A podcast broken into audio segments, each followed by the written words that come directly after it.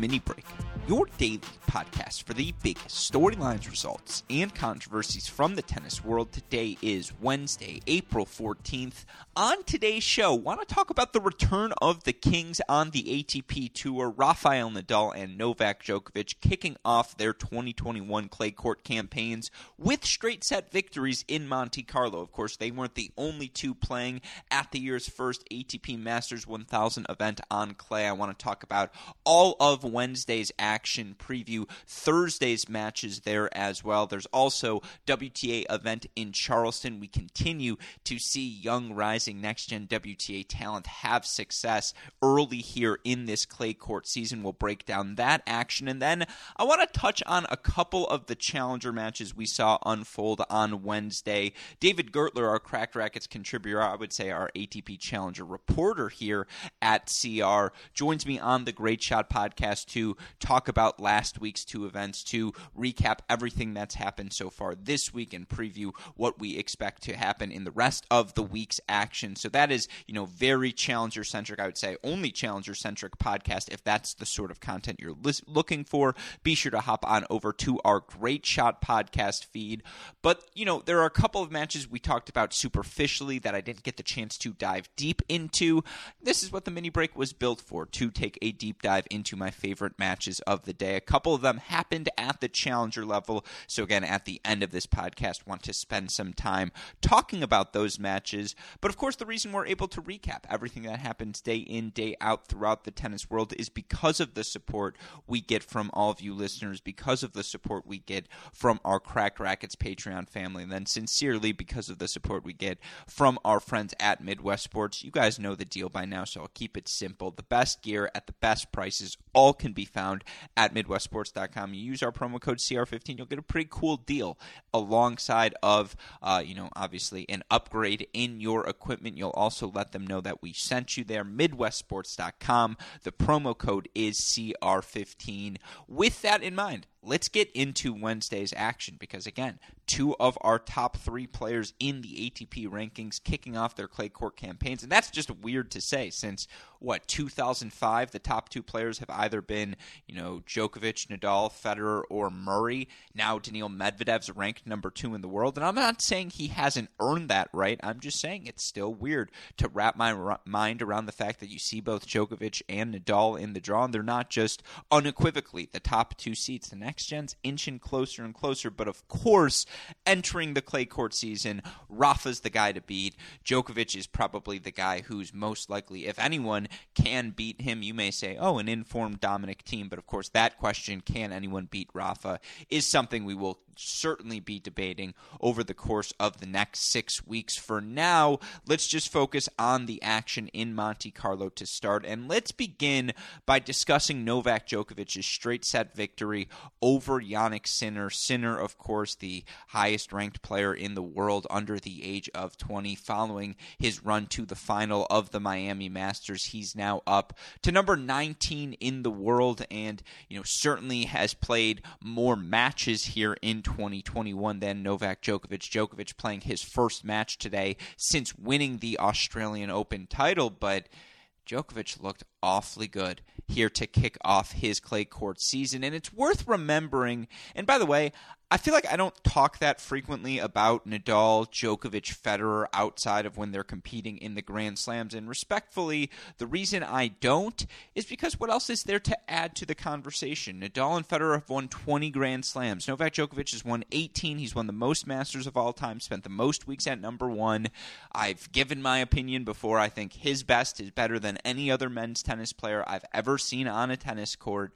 Like, Eh, they're awesome. That's the analysis. Anyone who's trying to nitpick their game or say, you know, I actually see a 2.6% decline in the way Djokovic hits through his backhand now, or man, that second serve's a weakness for Djokovic. It's very attackable. It's like all of these things have existed since 2008. And so that's why, you know, again, there's not that much you can learn from a standard Novak Djokovic match that you didn't already know. But the Djokovic Sinner matchup is a particularly relevant one because we don't have a large sample size of it, because it is a new test being brought up for Novak Djokovic on the ATP Tour. It's also just always interesting to see how Novak Djokovic competes on the clay. Of course, you look at his success on hard courts and grass. You know, he's a five time Wimbledon champion. He's won nine Australian Opens. He's won three U.S. Opens. He's won countless tour finals and countless Masters events on hard courts. That's why he's the all time Masters events champion.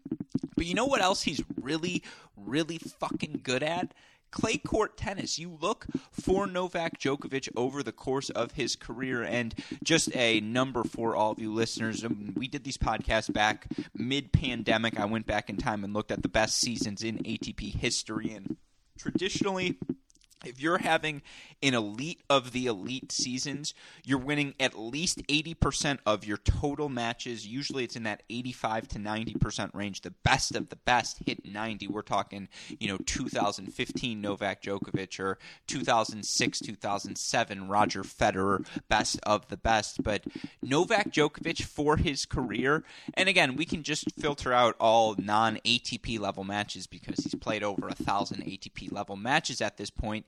He's won 83% of his career matches. He's 944 and 191. By the way, that's freaking nuts. He's 613 and 113 on uh, on hard courts, excuse me, an 84% win percentage he you want to look for the grass court number. I suppose I should have looked that up as well because I'm sure that's going to get impressive. 95 and 18 and 84% win percentage. So those two are nuts. And obviously, given 84 84, his career is 83. The clay is going to be lower than that. But He's won 80% of his career matches on clay. He's 227 and 56. I'm not going to list all of the titles he's won uh, at the ATP level on clay, but you look in his career in terms of the total amounts of finals he's made at the Masters level. I guess I can just filter it all out at this point. Novak Djokovic in his career, 17 Masters uh, finals on clay. He's 10 and 7 in those 17 finals. He's beaten Rafa on four different occasions. He's also beaten Federer, Murray, Wawrinka, Tsitsipas, and then Schwartzman last year in Rome. I mean, I'm not saying he's underrated because it's impossible to say Novak Djokovic is underrated in anything, but it's just worth remembering in terms of the all-time greats on clay. The only reason Novak Djokovic, you know, Novak Djokovic is probably the second best player in men's tennis history on a clay court. If you're going to say, well, what about Bjorn Borg or like, what about some of those really early open era guys? I'm not going to argue. Like I'm not in the that, that's not what I'm trying. In the modern era, in the post 2000 tennis, like unequivocally, Novak Djokovic is number two. And I would argue, even dating back before that, it's just he's had this pesky problem. This guy by the name of Rafael Nadal, or an informed Stan Wawrinka here, or an Andy Murray there, who you know, have knocked him out late in a clay court event, but this guy is probably the second best player on clay courts in history. And it's because he's one of the few people who can play successful clay court tennis even when put on his back foot. And you look for uh, for Djokovic and, you know, in his match today against Jannik Sinner, I mean, he was just so good in the outer thirds of the court. Some of the backhands down the line he hit when he was stretched outside of the alley, you're just like, oh yeah, I forgot Novak Djokovic is the freak of all freak athletes, and you know you look for Novak Djokovic uh, in his career. What he's done so well on the clay courts is he's broken serve at an even higher rate than he does on the other surfaces. He's for his career, I believe, like a 33% break uh, break uh, of serve percentage. He's at 35.4 in his career matches on clay, and he just did such a good job against Jannik Sinner's serve of getting the point back to neutral. And of course, it was interesting because Jannik Sinner opened the match with a break, and I, I promise, I know that was a long tangent on Djokovic to start.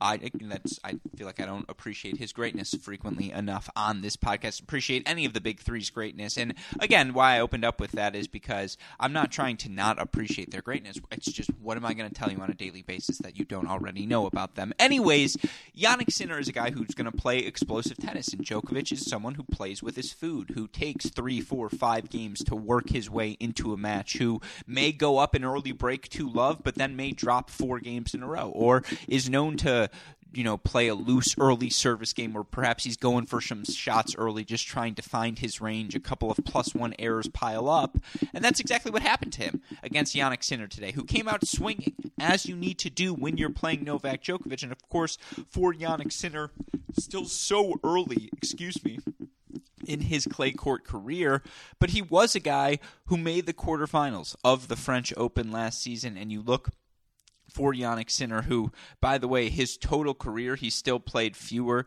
than 200 matches. He's at 167 thus far. You look at the ATP level, he's only played 67 total matches on clay. He's played under 20. He's 11 and 8 in his career at the ATP level on clay court matches. Again, that includes a Roland Garros quarterfinal last year. It was a three set loss to Dimitrov in the Rome Masters round of 16. Prior to that, round of 16 lost to Laslo At Kit in, in Kitzbühel Bajure, one of the more undervalued clay court players on tour right now. The point being, you know, Jannik Sinner's still trying to find his range, and I think you know, he's so used to being able to hit through every court he plays on and every opponent he plays against. And, you know, Novak Djokovic started responding, uh, you know, after going down an early break, breaks him right back to get back on serve 4 1 2 and just continued to find answers throughout the course of the first set. He worked in the drop shot so frequently and with such success. And it's because Sinner did end up playing three, four, five feet behind the baseline, just wanted to get clean rips at the ball, trying to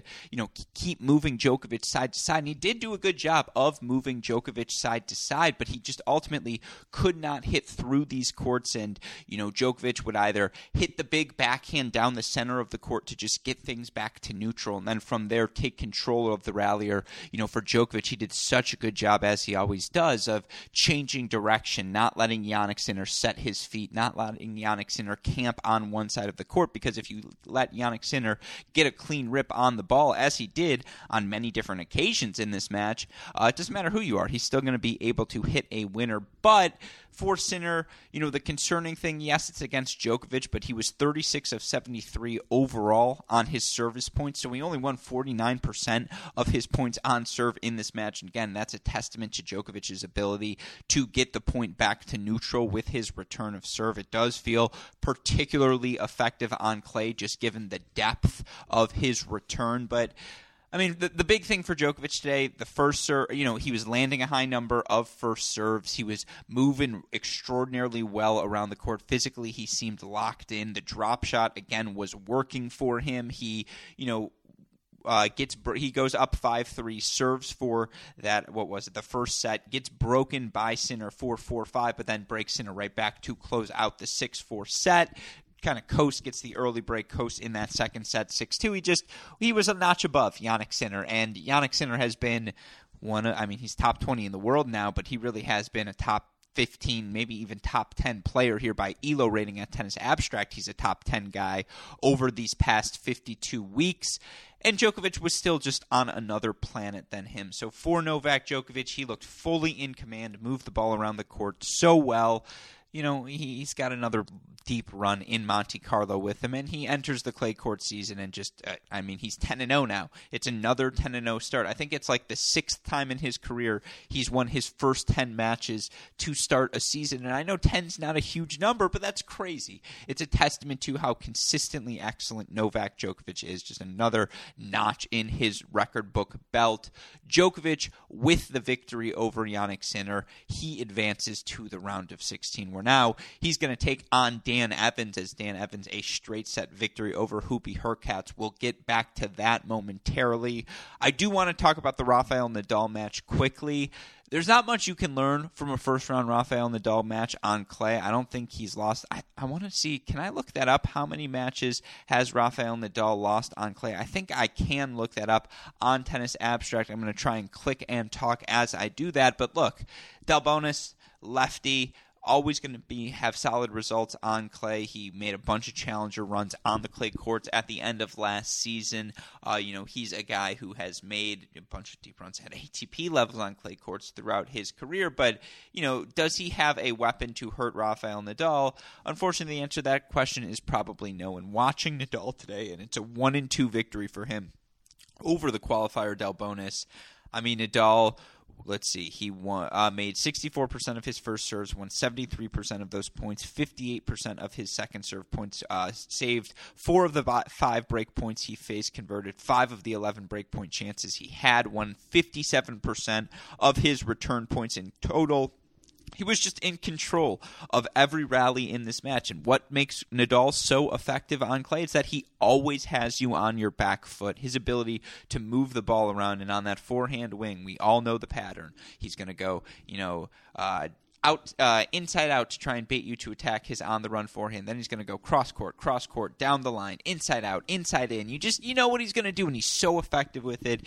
Continues to look better and better as a volleyer. He was dominant today, and you look for Rafael Nadal now 19 and five in his last 52. Uh, yeah, I mean he's Rafa freaking Nadal. And you look, let's see, all ATP level matches, time span, his career. He has played far too many matches, so it's going to take the tennis abstract machine a hot second. He's played over 1,200 matches in his career. You look on clay specifically, Rafa. This is ridiculous. He's 446 and 40. He has been playing ATP level clay court matches since 2002 so it's been 19 years of matches. He's only lost 40 times at the ATP level on clay courts. That's that's your stat of the day, folks. That's freaking ridiculous. It's a 92% win percentage. You look for him. Let's see. Rafael Nadal round. Round of 128 is only happens at French Opens. Let's see round of 64. The last time, nope, Rafael Nadal 24 0 in round of 64 matches on clay. Let's look round of 32. He's 95 and 3 in round of 32 matches. Here are the three losses. He lost to Alex Corretja, round of 32, Barcelona 2003. He was 17 or 16 years old at the time. He lost to Fernando Gonzalez, Stuttgart round of 32 2003. He was uh, also, again, 17 years old at the time. And then he lost to Juan Carlos Ferrero, 2008 round of 32. Uh, that was a 5 and 1 match. Again, 2008. He was 22 years old or 21 years old at the time. You're going to say, what about the Granollers match he pulled out of the French Open back in 2016? That doesn't count. His last actual loss in a round of 32 match. Unfreaking believable to think again that it was uh, all the way back in Rome 2008. But yeah, Rafa doesn't lose first round matches. It's not even worth gambling on him because his odds are always minus 1500 or higher. But that's about as sure of a bet as you're going to get. And yeah, he rocked and rolled into the next round, into, I should say, well, is this his round of 16 match? Let me see here. Is this considered for rough? No, this was his round of 32 match. So now he rolls into the round of 16. In terms of the top eight seeds, only one of them upset on the day. And, you know, degrees of upset, I would say yes, this is an upset considering Diego Schwartzman made semifinals French Open last year, made that deep run at the Rome Masters as well, but he loses to a guy in Casper Ruud who we have circled here and talked about repeatedly. He's a guy who's going to have runs here during the clay court season. You look for Ruud, currently ranked, I want to say, uh, let's see, Casper Ruud right now in the live rankings. He is currently at number 26 two off of the career high of number 24 for the 22 year old. You look for him in his career now. Casper Ruud, 128 and 75 uh, in his career on clay court matches, 49 and 26 in his career on clay court matches at the ATP level. So that's, you know, a 65% win percentage for him in clay court ATP level matches compared to a 38% win percentage for him in hard court matches. And, you know, the big thing, he's a guy with a big forehand backswing, and he hits a heavy forehand. That forehand absolutely explodes through these clay courts. It's not quite Rafa, obviously. It's disingenuous to compare anyone to Rafa, but it's that sort of forehand where he just has his opponent on his back foot, where he can get his weight behind the ball. He does such a good job of changing direction with that shot, inside in, inside out, short angle, down the line, he, uh, playing defense on the run. He can do everything with that forehand wing. Uh, and, you know, the thing is, on a hard hard court, a big serve to that wing, he's probably got to hit a slice return. On clay, that's not the case. And you look for his returning numbers in ATP level matches, he wins 33.9% of his return points on hard courts, 38.5% of them on clay courts. He breaks 17% of the time on hard courts, he breaks 27% of the time on clay courts, and obviously total points won 49% on hard courts, 52% on clay courts in his matches. Uh, just that additional moment of time affords him a little bit extra, uh, that extra half second to have the bigger backswing, and I think his ability, into particular today against Schwartzman, he did a really good job of elevating his backhand over the net, focusing more on depth than pace, and just getting that ball high on the body of Diego Schwartzman. And Schwartzman didn't have a weapon to hurt him today, and that's a testament to how well. Uh, Ruud moves on the surface, slides into his shots, can change directions, and you know hit, it's comfortable hitting the big kick serve out wide on the ad, but also hitting the big slice serve on the deuce. And when you can play to the outside corners on your serve on a clay court, you just have so much open space. And you know if you play to that open space, the returner's got to run completely across the court, and then that next shot, it's not just a plus one ball; it's really plus two shot because then you know you have things open to you. You can hit behind your opponent opponent. You can hit to the open space again and make them hit two ridiculous passing shots. It's just Casper Ruud knows how to open up space for himself so well on the court. And clay courts are where that sort of game style thrives. He's again got that sort of forehand to work through the court as well. The backhand's far more than a placeholder. He can do a lot of different things with it. Made a ton of returns in play today. Again, Schwartzman didn't really have a big weapon to hurt him with, and as such, started forcing things from the baseline. The unforced errors started to pile up. Ruud only faced one break point on the day, uh, and he was able to save it. So a fantastic performance from the 22 year old. Again, justified reliably advancing here to the round of 16 in Monte Carlo. And that shouldn't shock anyone considering, and I said this before, but last year, his clay court results, he made finals in, or he won the title in Buenos Aires, made the final in Santiago before the pandemic. He then goes Rome semifinals, Hamburg semifinals, Roland Garros third round, losses to Djokovic, Rublev, and Thiem respectively yeah, this is a guy who's going to make noise. And I know Schwartzman was, again, uh, is certainly still someone to circle this clay court season. I'm not worried about Diego Schwartzman, but this confirms my belief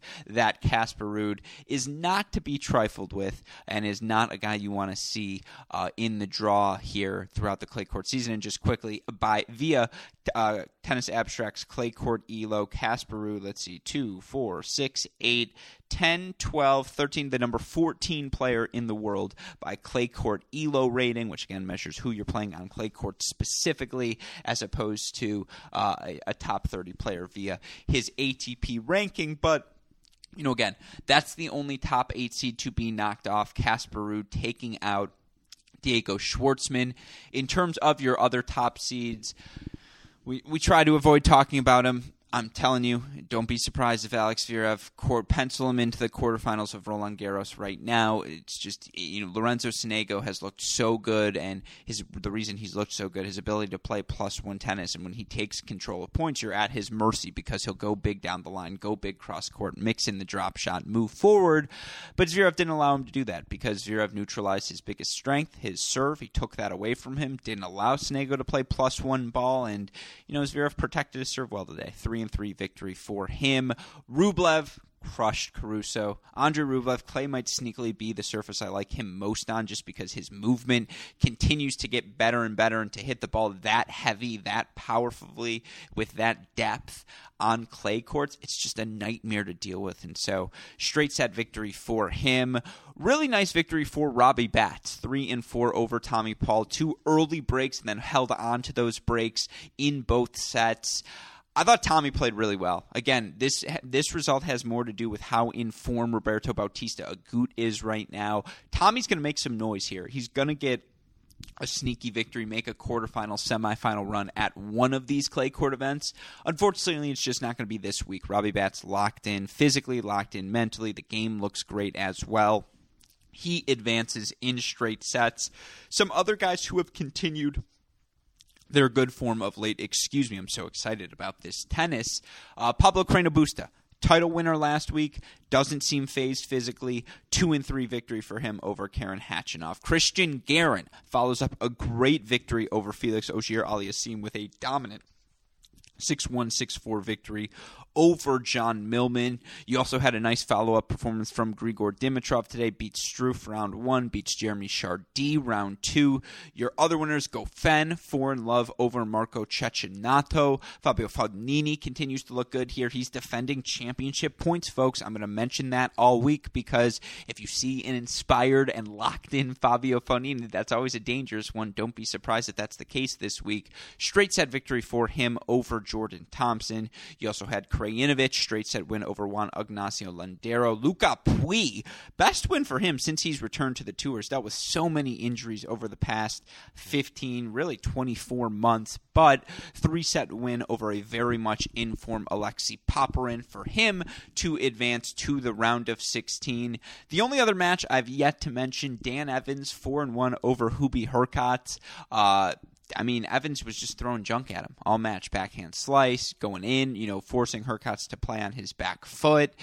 And Hurkacz just didn't have the answers today. He looked uncomfortable. You know, uh, you look for the match. He was only winning like 52% of his first uh, of his serving points. He was he only won seven points uh, on his return in the match, and that's a testament to Dan Evans, who was 31 of 39 on first serves, 28 of 31 on first serve points. I mean, that's just high percentage tennis. Evans served well, didn't give Hurkacz many chances to attack, and just kept him off balance. And again, this win has has more to do with Dan Evans playing really well this week, in my opinion, than it did with Hubie Hurkacz. But certainly that's a concerning number that Hubie lost nine. You know, you should never win only seven points on your return in any match you're playing, unless you're, I guess, playing the primest of primes like Isner, uh, who's just on a grass court and not missing anything. Certainly on a clay court to win only seven return points, uh, that's a little bit scary if you're Hubie Hurkacz. But credit to Dan Evans, who had the goods today, and he advances to the round of 16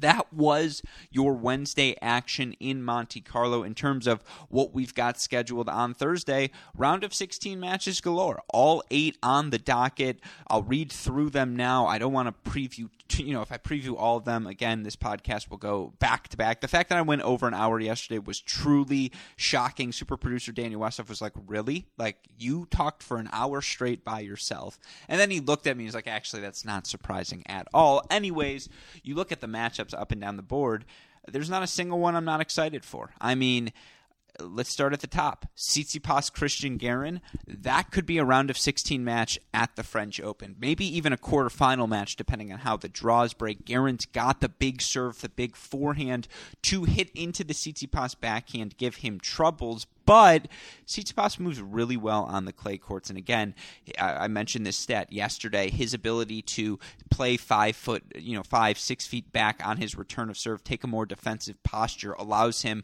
more time to swing through his backhand return, and you know, neutralizes the weapon of the serve, attacking that backhand. That said, if he offers space, if he offers balls in the center, Christian Garin moves the ball around the court so well. That forehand, absolutely a weapon. That backhand stays low on these clay courts. He'll throw slices into your body. He'll throw big kick serves out wide and you know he's one. You know him. How, who, it's the five title club. There are ten guys under the age of thirty on the ATP tour with five titles. CT, uh, with excuse me, with uh, at least five titles. Tsitsipas and Garin both on that list. Uh, this is going to be a fun one, folks. If Tsitsipas handles him with ease, now he starts joining the conversation of, oh man, that's a guy who could win the French Open. If Garin beats Tsitsipas, then expect every person you know to say, I think Christian Garin can make the round of 16 of the French Open and try and pass that off as like some sort of sleeper take, when in fact that's not a sleeper take. Mathematically, if you watch, you know, via the stats or if you watch tennis every week, that's something that could very much happen, all depending on how the draw breaks out. But that's definitely the match of the day. Djokovic Evans is going to be fun, although again on a clay court, you definitely favor Djokovic in that one. Nadal Dimitrov, sort of a worst case scenario matchup for Dimitrov, particularly given the surface. Andre Rublev versus Robbie Batts is going to be fun. We've seen them battle so many times on hard courts, it feels like, of late. On the clay, you probably like Rublev that much more just because he'll have that extra half second of time, and it's a little bit difficult for RBA to hit through a clay court. Rublev will hit through any court with that sort of forehand. Plus, he's been so successful on clay uh, over the past 52 weeks. He's been successful in everything he's done. But again, it's a physical test, and that should be a really fun match. No secrets between those two at this point. In terms of your matches not happening on center court, still a uh, fantastic set. You know, Davidovich Fokina going to take on Lucas Pouille. That match promises to be athletic. How much does Pouille have left in the tank after a rough physical three setter today against Popyrin? Davidovich Fokina, not a guy you want to play when you have dead legs because he's going to make you frustrated mentally. And of course, once you start getting frustrated physically, you start to go away. Anyways, that should be a fun one. I would lean Davidovich Fokina there. Zverev Goffin is going to be pretty tennis. Uh, Krajinovic Fognini, a little less pretty, still going to be fun. And then Casper Ruud, Pablo Carreno Busta.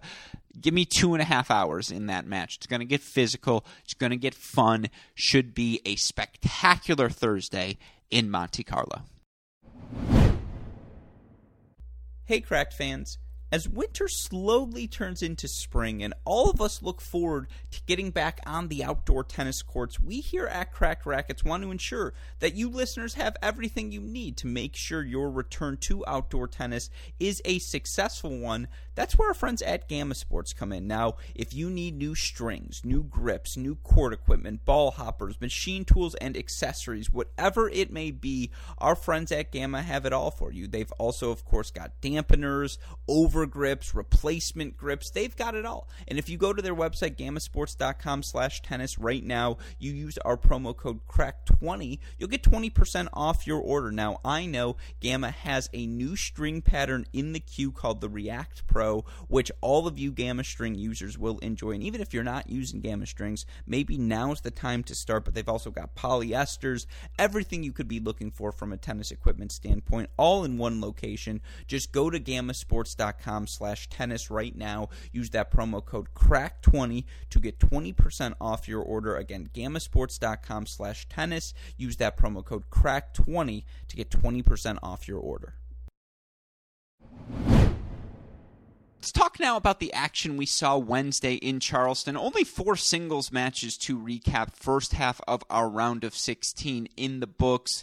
Want to start with Clara Tauson, the former world junior number one, whose big breakthrough result at the WTA level happened last year at the French Open. She came through qualifying, knocked off Jennifer Brady 9 7 in the third set before losing to Danielle Collins. She then goes on to win a first WTA level title earlier this season in Lyon, up to number 101 currently in the rankings, cracked the top 100 earlier in March for the first time in her career. She earns one of the victories, I would say, of her early career as she knocks off Ajla Tomljanovic 6 1 6 4 today to advance to the quarterfinals in Charleston. Crazy to think given how much success she has had, and she's 43 and 10 over her last 52 weeks. You look for Tauson now since the start of the 2020 season season. She's made five finals, won all five of them, so five different titles, four of them at the ITF level, obviously. One of them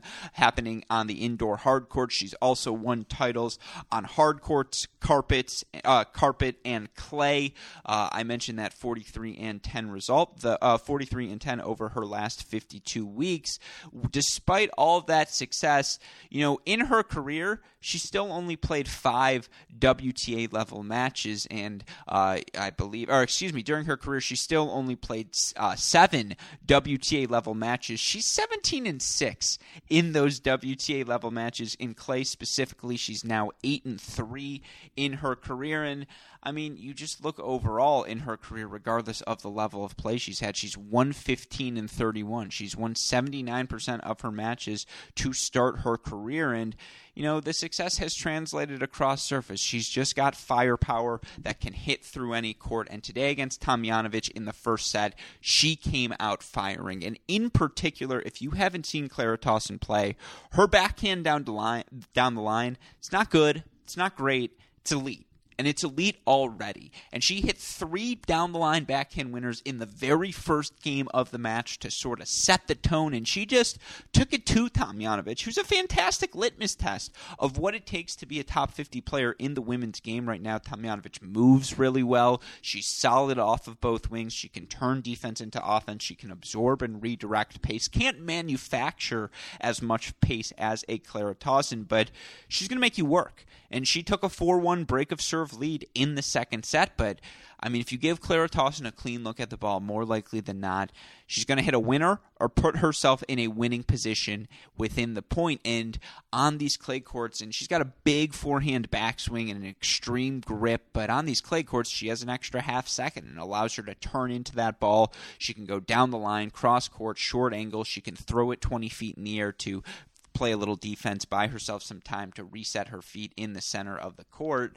She's just an absolute stud. And I mean, she puts a ton of returns in the court. She can make them, you know, she plays aggressively with them as well. She just she took it to Tomljanovic. Tomljanovic didn't have big enough weapons to hit Tauson off of her spot. And I will continue to say the biggest concern for Tauson right now is when you can get her on her back foot. She's not as good at, at defense as she is on offense. She's not as good when she's on her back foot. But the moment you hit her a ball in the center, she's gonna turn that defense into offense. She's gonna take control of the point. That's what she did against Tomljanovic. And I mean, you look for Ajla Tomljanovic right now, 27 years old in May, number 77 in the world, but has been a top 50 player for a few years now.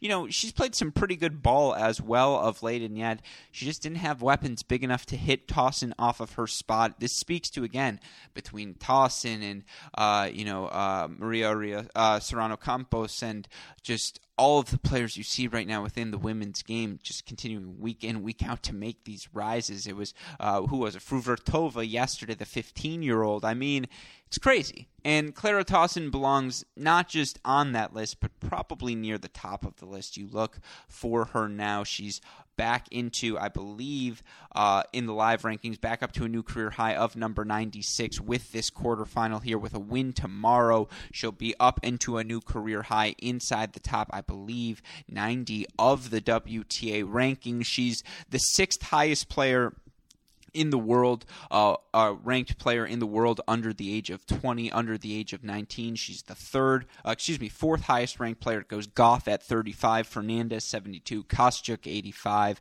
and then Tauson 96. And it feels like we've just begun to scratch the surface of her potential, of her talent as well.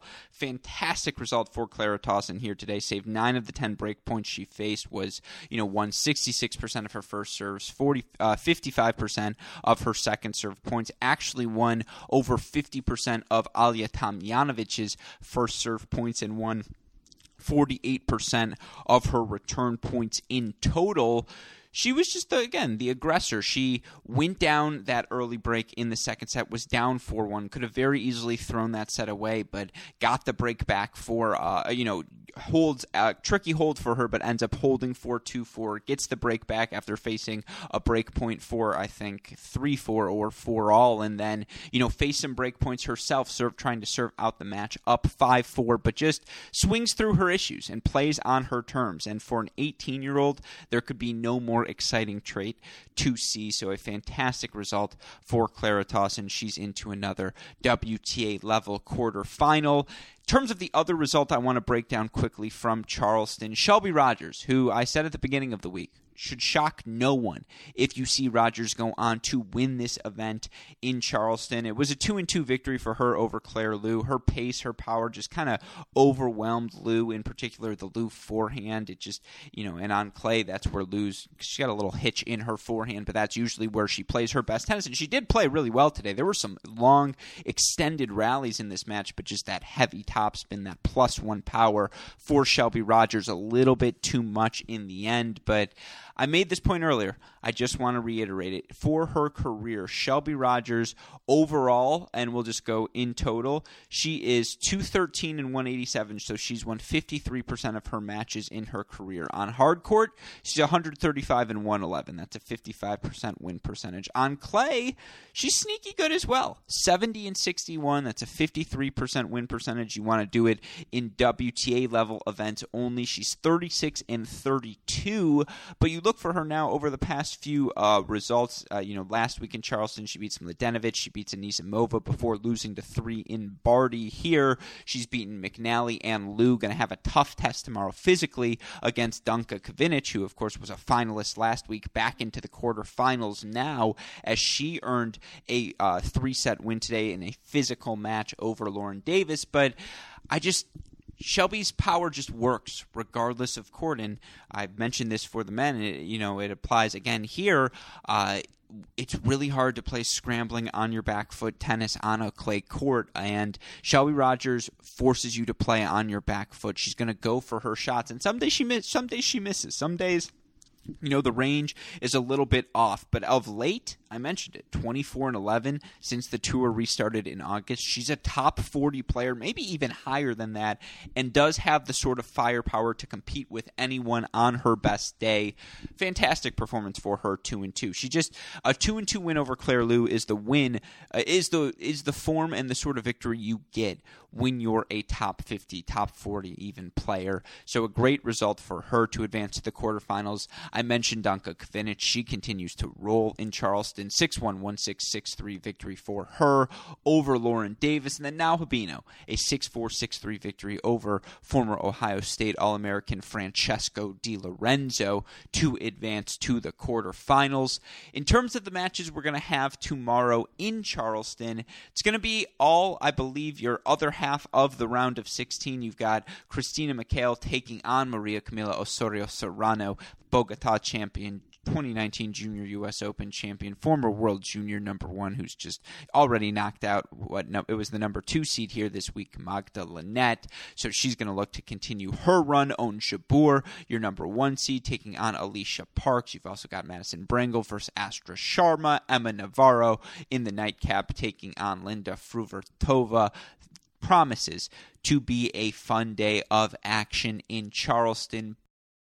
I also I mentioned those are those are your two ATP and WTA level events happening this week. I want to talk quickly now here about some of the action we saw at the challenger level. And again, to hear a complete challenger recap, go check out our Great Shot podcast feed. David Gertler joins me. I don't want to step on that podcast completely, but I do want to talk about Brandon Nakashima the talented young American making the decision this week to go and play the red court, uh, red clay challengers in Europe as opposed to staying comfortable in America, going down to Orlando where he certainly would have gotten into the draw and would have had the chance to play that event. But you look for Brandon Nakashima in his young career, and for the 19 year old already up to number 142 in the rankings, has had so much success over his last 52 weeks, and really since he entered the pro circuit coming off of his one season at the University of Virginia in 2019. You look for him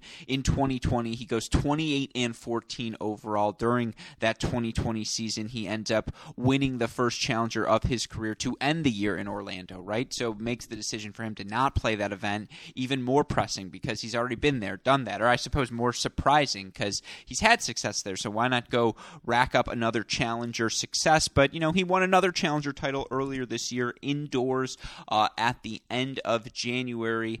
So we know what he can do on hard courts. He's had success repeatedly at the challenger level. You look for Nakashima in his career, and again, he's only 19 years old. He's 41 and 16 in challenger level matches on hard court. That's a 72% win percentage. That's a guy who's probably ready to start sniffing around the ATP level on hard courts. But you look for his career on clay a lot more intrigue, a lot more mystery surrounding those results. He's six and five in his career, regardless of level of play on clay. Now, all of those matches have come at the challenger level or higher, and you look for him. They've all actually come since the uh, since last fall, 2020, the first fall he played a fall of clay court matches. But you know his his victories he's gotten here in Belgrade only the third, uh, only the second time in his career. Excuse me, he's won uh, multiple matches at a clay court event, and the first time in his career he's advanced past the first uh, past the second round. Excuse me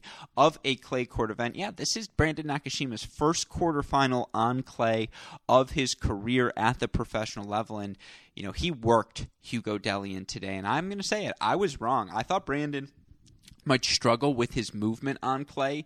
He didn't. He looked fluid. And, you know, much like Casper Ruud and you know, I I talked about these guys and these girls earlier.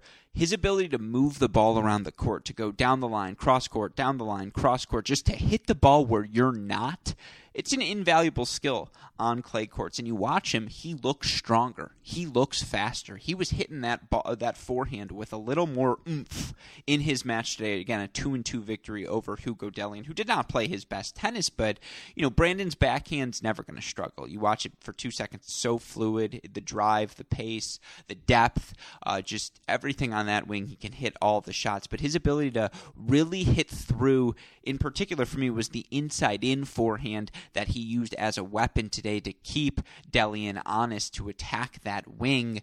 Uh, it it hit through the court and it's still not you know it'll still sit up a little bit and i do wonder against a big server how do his a big hitter how does his ground strokes hold up but you know, as I mentioned with Casper Ruud, he's plenty. Nakashima will hit that big slicer to out wide and then play the plus one ball to the open court. On the ad side, he'll hit the big kick serve out wide and then play the plus one ball to the open court. He'll also hit big down the tee. He'll hit big kicks. He'll hit flat into your body. He'll, you know, he's he's looking better and better as a volleyer as well. I'm just so impressed by his continued development, by his decision making. I love the fact that he went and challenged himself, got out of his comfort zone, and that decision's paying dividends now as he earns again uh, his first quarterfinal in his professional career on clay that was the big thing I wanted to touch on. Just, I suppose, if you want to hear your round of 16 winners thus far in Belgrade, Kovalik, Liam Broady, Blaz Rola, the former Ohio State NCAA singles champion who was a title winner last week, we talk about extensively in the Great Shot podcast. You also have Nakashima, Daniel, Dzumhur, Bagnis, Carballes Baena, Trungelliti. Uh, you've got, uh, or, excuse me, Carballes Baena, yeah, Bagnis, Dzumhur, Daniel, uh, and Nakashima, not Trungelliti. Trungelliti unfortunately lost his match to Carballes Baena, but those were your winners in Belgrade. Uh, in terms of the action happening elsewhere on the Challenger Tour. We have the return of Mike Cation, of course. Ooh, by the way, a shout out to Liam Broady, who's now 33 and 14 in his last 52 weeks. We talk about him extensively on the podcast as well. He's clearly playing the best tennis of his career. If it's going to happen for Liam Broady, it's going to happen right now. Uh, but that's your action in Belgrade in terms of tomorrow. We've got quarterfinals. You've got Carballes Baena versus Daniel versus Dzumhur, Broady versus Nakashima, and Kovalik versus Bagnis. And by the way, I kind of love that matchup for Nakashima. So he may end up making his first semifinal uh, at the cha- uh, at the professional level on clay this week as well that's one to watch certainly throughout the day. But gonna rapid fire through Orlando. We only had four singles results on the day. Braden Schnurr knocks off an informed Bjorn Fratangelo six three seven six. These courts are playing fast in Orlando and Schnurr, big serve, big forehand, comfortable moving forward. He has taken advantage of the conditions young American wildcard Zane Khan, who you know still very early in his career. Khan only eighteen or just turned nineteen years old, currently number six fifteen in the world, but advances to his first quarterfinal at the challenger level. He's knocked off Kevin King and now number two seed Yatsu, uh, Yasutaka Uchiyama seven six seven six for Khan.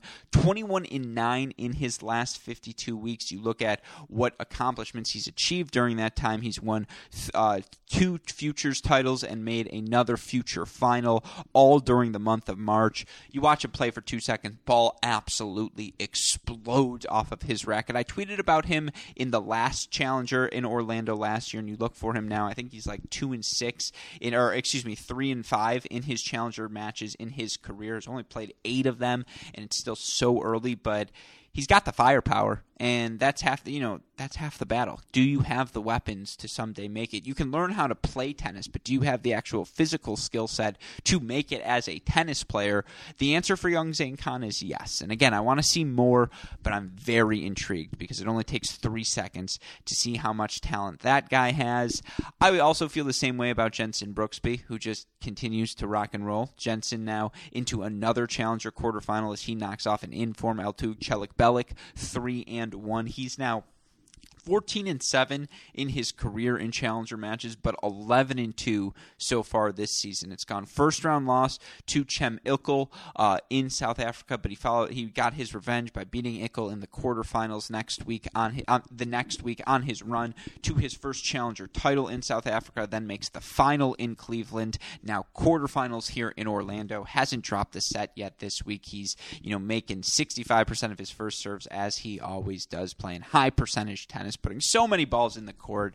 Uh, he's a stud, and he continues to rock and roll. He advances. Then Roberto Cid, similarly, such a tough out physically. Six and two victory for him over number four seed Thiago Seyboth Wild to advance to the quarterfinals. Tomorrow in Orlando, you get the second half of the round of 16. Kovacevic going to take on Christian Harrison, Dennis Kudla taking on Tim Van Rijthoven, big server. Uh, big server and Chris Eubanks going to take on Michael Mmoh, and then Prajnesh Gunneswaran taking on Jack Sock. Tons of fun doubles action, by the way throughout the day in Orlando. So at some point, be sure to go check out the, the broadcast, Mike Cation, and the crew. Best in the business. So certainly we all can enjoy that. Speaking of Cem Ilkel, by the way, he advanced to the quarterfinals today of the Challenger in Croatia this week. 7 6 in the third win over number three seed Hugo Gaston. Your other winners in Croatia advancing to the quarterfinals Matthias Borg, Elias Ymer, and then Thanasi Kokkinakis, who now, I believe that's back to back quarterfinals for him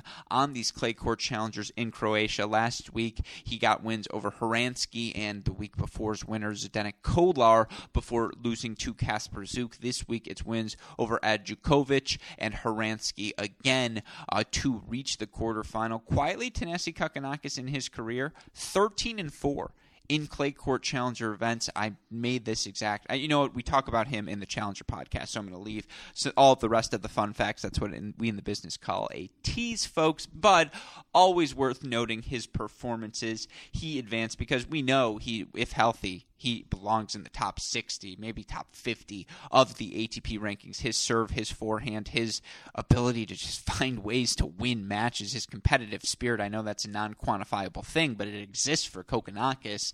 Uh, we just hope he can be healthy because if so, he'll work his way back into the top 50 of the ATP rankings. But Tomorrow's second half of the round of 16, and boy, do I like these matches. Kacper Zuk taking on Max Marterer, Pedro Cachin taking on Quentin Halys. Cachin, your winner last week over Nuno Borges at the Portugal uh, Challenger. Vukic taking on Zdenek Kolar, and then Mirza Basic taking on Andrea Collarini.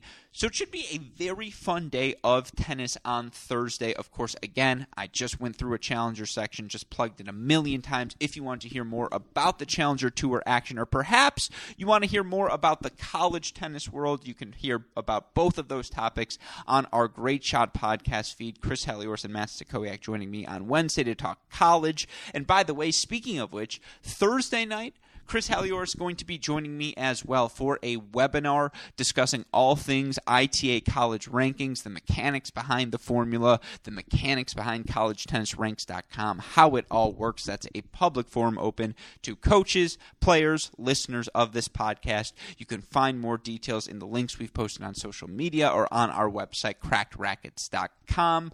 Also, super excited for our final Red Zone broadcast of the season. We're going to be broadcasting both the men's and women's USC UCLA matches on Friday. Sunday, we get the Wolverines and the Buckeyes in a battle for the Big Ten title in their regular season finale. So be sure to check out uh, coverage Friday starts 4:15 p.m. Eastern Time. Coverage Sunday 11:45 p.m. Eastern 11:45 a.m. Excuse me Eastern Time.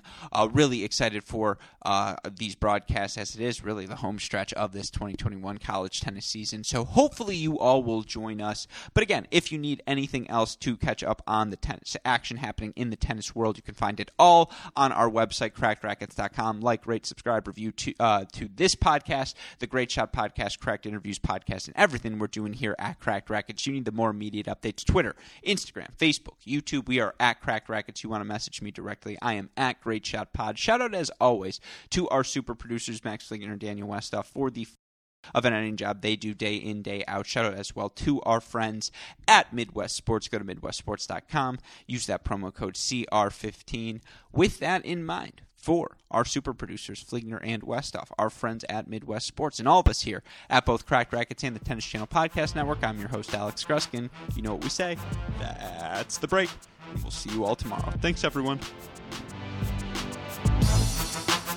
Thank